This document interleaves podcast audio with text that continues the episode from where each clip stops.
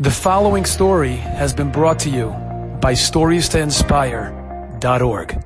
So, just about a little less than a year ago, the evening of Thursday, September 1st, I was driving home on the 101 North Freeway.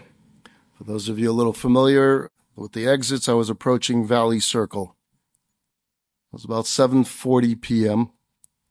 I noticed that the traffic was bottling up ahead, which is a normal occurrence on the 101. Looking back, that was the last thing I'm able to recall about that block of time. Until some time later when I heard the voice of a paramedic. Well, I found out later it was named John Tucker. And he's calling out to me from amidst this fog of what felt like a very intense dream.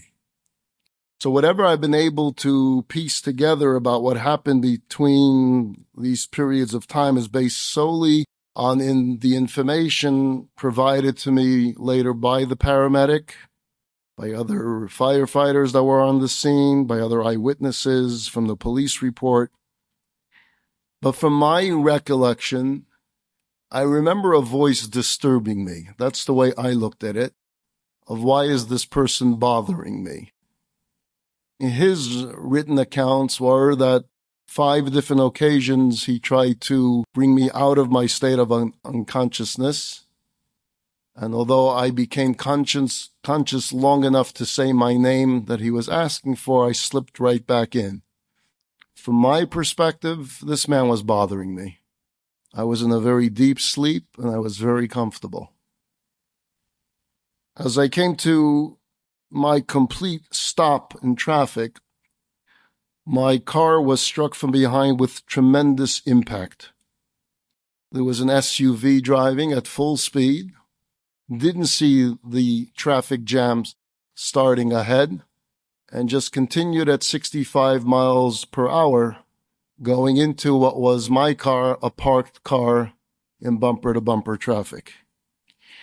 The impact left my car, if you saw the pictures last night, looking more like a crushed sardine can than a car. It also caused my car to spin around a few times, and in the process, my car struck another vehicle.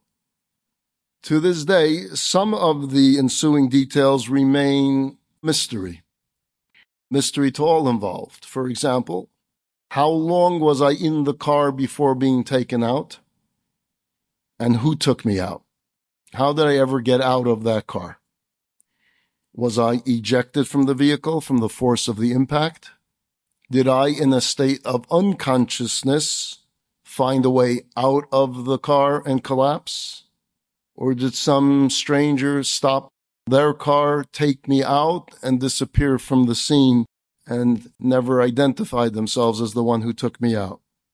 John Tucker and his team found me on the freeway ground some 10 feet from my car.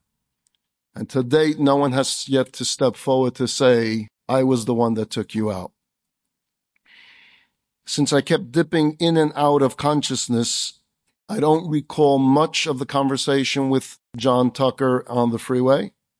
I do know that at some point he asked me if there was someone he could call. According to his notes, he said that I responded that he can call my wife Mati. And then he asked for her phone number. And here's the strange thing because if you ask me her phone number right now, I would just know what button to push on the cell phone. But John Tucker got her phone number out of me somehow in that semi conscious state. I vaguely recall being lifted, shifted, moved about from one place to another. As I later learned, I was transported first by ambulance to the Lost Hill police station, which is about three miles away. And from there, a helicopter was waiting to take me to the UCLA Medical Center on account that that hospital has an elaborate trauma center. Now, I do have far more lucid recollections of the helicopter ride. I remember feeling very much at peace, very calm, mentally, emotionally, and spiritually at peace. That I remember. No panic, no fear. Maybe I was in a state of shock. I don't know, but I just remember lying there and just saying, whatever it is, it'll be okay. there was a sense of serenity as to what was happening. I really didn't know what had happened. There was when the attendant in the helicopter had to keep very close to me so that he can hear if I was trying to speak. I did ask him, what am I doing here? He said, you were in an accident. I asked what day it was, where I was, where did this accident take place, if anyone was in the car, was it my fault? He answered each question, assured me that it was not my fault. I asked if the other party was injured as well. But I did not know the severity of the accident. I had no visual recollection of anything. I just remembered this very calm serenity feel despite the noise. I remember speaking to God. I remember speaking to the Lubavitcher Rebbe. And I remember speaking to my father. I'm not going to tell you that I heard answers, but I will tell you that I clearly remember having conversations, talking to them. All surprisingly calm. Well, once the helicopter landed on the roof of the UCLA emergency room, things started to get hazy again. I remember there being lots of activity, lots of chatter around me, lots of scans and x-rays, and then lots of doctors and nurses checking every part of me. I remember overhearing certain words being said above me as if I wasn't there, but they were just talking to each other. So I heard the words brain hemorrhage. I heard broken shoulder. I heard broken collarbone. And then I heard one doctor say the word, she said, deformity to the hip. I didn't like that word. So I asked from my state of unconsciousness, what deformity are we talking about? And they all laughed. And they said, that's just a word we use here. It means there's injuries to the hip. There were bruises to the face, bruises to the elbow, and bleeding from the head. Now, at some point in the middle of this foggy night, my wife and children started appearing. Now, understand, they were in worse condition than I was because I was in this total state of calm. But for them, it's a different story. My wife was working at the mikveh that night. Thursday night is her night that she takes care of the mikveh that we have. And her phone continues to ring and ring with a number she doesn't recognize. She's doing her job at the mikveh. But when she sees this person is not stopping to call, she realizes she needs to pick up. And it's Mr. John Tucker, who says, I'm a paramedic and your husband was involved in a car accident and he's being airlifted to UCLA Medical Center and you should get over there. So she calls for my two daughters, tells them what's going on and that she didn't want to drive herself, so they joined her. And they're heading now from Agoura Hills to the UCLA Medical Center. You take the 101 to get there, the 101 to the 405. It's now about 8 o'clock at night. There's usually, there's a lot of traffic on the 101, but at 8 o'clock at night, it should be easy sailing. But as they get to the city of Calabasas, it's backed up bumper to bumper traffic. You can't get through. It's just a parking lot. And they're trying to understand why at 8 o'clock at night is there so much traffic, especially when they needed to get in a rush to the hospital. And it's only as they approach the Valley Circle exit that they see that there was an accident on the other side of the freeway, still not putting two and two together. Because Monty never asked John Tucker where this accident took place. And as they pass the scene of the accident, I believe it was one of my daughters that take a look and say, could that be Abba's car? She has John Tucker's number in her phone, so she calls back John Tucker and says, what exit did this accident happen? And when she, he says the words Valley Circle, and they're at Valley Circle seeing all the sirens, all the flashing lights on the other side, that's when they realize this isn't good. So for that drive for them from the scene of the accident to the hospital was far worse than anything that I've been through. At some point, it began to set in that God had done something special here. That realization would become all the more profound and crystallized in the days and weeks and months to follow, as the full scope of what had occurred was revealed to me. Many of you saw the pictures of the vehicle last night, or perhaps you saw it online before. When my daughter Rachel went the next day to the tow yard to the car to retrieve to see if she could find my cell phone and any other belongings that were in the car, the foreman said, And how are you related to the deceased? And she said that she is his daughter, but that her father is very much alive. He was shocked. He said, That's not possible. I've seen many cars come into this yard looking like that over my years. There are no survivors of an accident of that magnitude. And the same sentiment was echoed by John Tucker, by the other firefighters, by the police on the scene. They thought they were coming when they saw the car to pick up a body. So, as you can well imagine, I am humbled, I am overwhelmed, and I'm beyond thankful to God Almighty to be able to be standing before you doing my thing. As for my condition, I did suffer a brain bleed and a concussion that night. And thankfully, by morning, I was told that the bleeding of the brain had subsided. I suffered from terrible bouts of vertigo. Anyone here ever have vertigo? It's not pleasant. I have a cure for vertigo, and it does work. Don't laugh. Lay's potato chips. It's the only thing that works. I, I kid you not. They had every therapist in the world coming into my room, turning my head this way, that way, every possible thing. Nothing helped for three days. I suffered from severe vertigo. Someone gave me this tip and said, try Lay's potato chips. I said, bring it on. I don't know. It's something that they put in the Lay's potato chips that does it. So I suffered a fractured scapula, which has healed. My collarbone was broken in multiple places and significant hip injuries, internal hip injuries. I underwent five hours of surgery to repair the hip and the collarbone and which continue through physical therapy to go through the process of complete healing.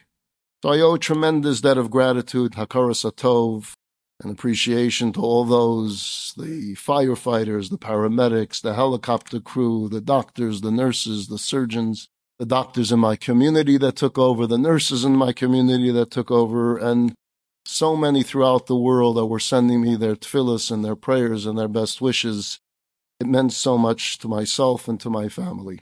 How fortunate and how grateful we are for all the tremendous blessings that God shows us. What came to mind most strikingly in the days and weeks after is this powerful prayer. And again, this was right before Rosh Hashanah Yom Kippur time. We say the Unesana Tokef. And you can't spell it out any more bluntly. Barosh Hashanah Yekasevon of Yom Tzom Kippur Yechasemon. On Rosh Hashanah it is inscribed, and on the fast day of Yom Kippur it is sealed. Mi yichya umi yamos. Who shall live and who shall die? Mi bekitzo mi lo bekitzo. Who shall live out his allotted time and who shall depart before his time? Now the cold, harsh reality is that there were many people who recited that prayer last year and they did so for the last time in their lives. They're no longer in this world. So what was I inscribed for the year before? What was sealed on the Rosh Hashanah and Yom Kippur prior? Was it something different than what actually occurred? Was there an 11th hour reprieve, this last minute reprieve? And if there was a reprieve, what brought it about? Who knows? But it sure gets you thinking.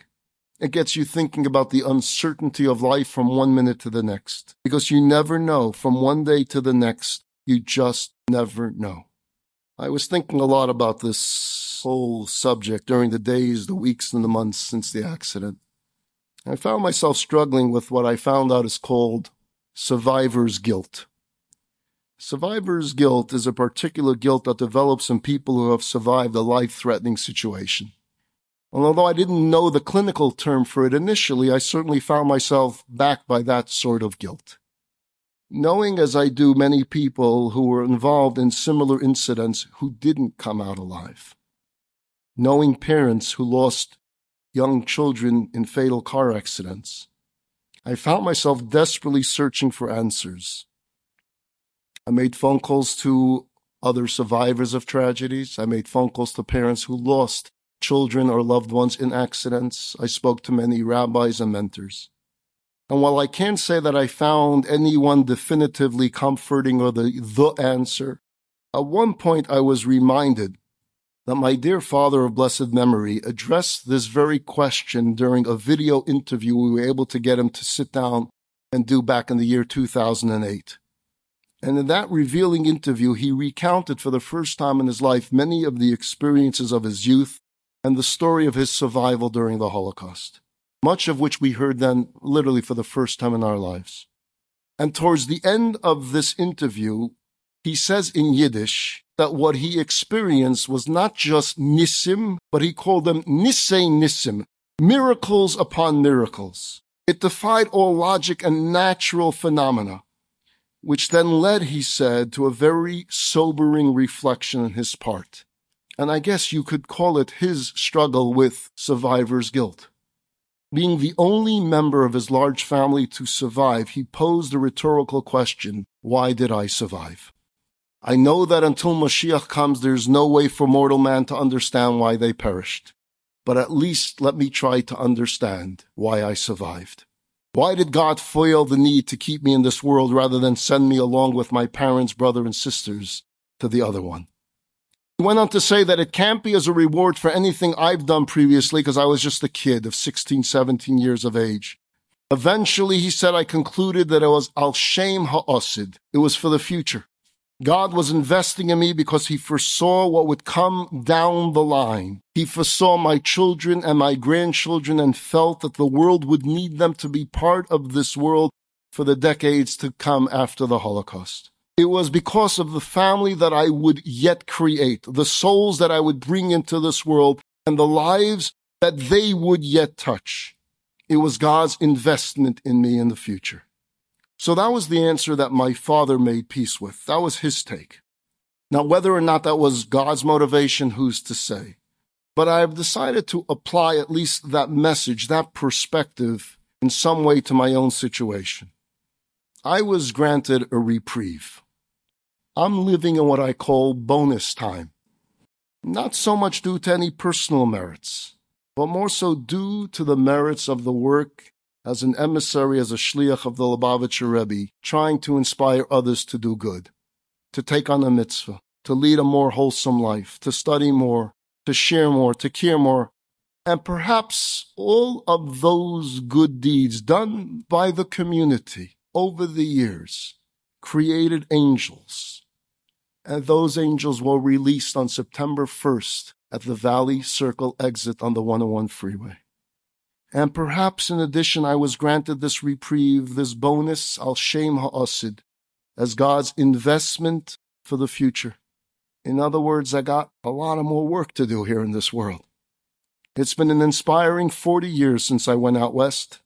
Thousands upon thousands of lives have been touched and positively impacted forever, not because of me, but because of the mission because of the outreach work, because of the supporters, because of the congregants, because of the students, and because of my colleagues, the shluchim and the shluchos I've had the privilege to work together with. But from this point on, I'm heading into bonus time. My takeaway from this experience is not that it's time for me to slow down, but quite the opposite. It has to be full speed ahead. No pun intended, I wasn't the one driving fast. As much as has been accomplished over the past four decades, there's more to be done. And God is clearly expecting bigger and better things. You know, it's an amazing gift that God gives us this ability to transform material and physical resources into goodness and spirituality, to enable the legacies of our very transient and fragile lives to live on for all eternity, because Yiskar Elokim, because God remembers, and God doesn't remain in debt one way or another, one day or another, he pays us back. I've always known this to be true, but now I know it with even greater clarity and certainty than ever before. Enjoyed this story? Come again. Bring a friend. Stories to inspire.org.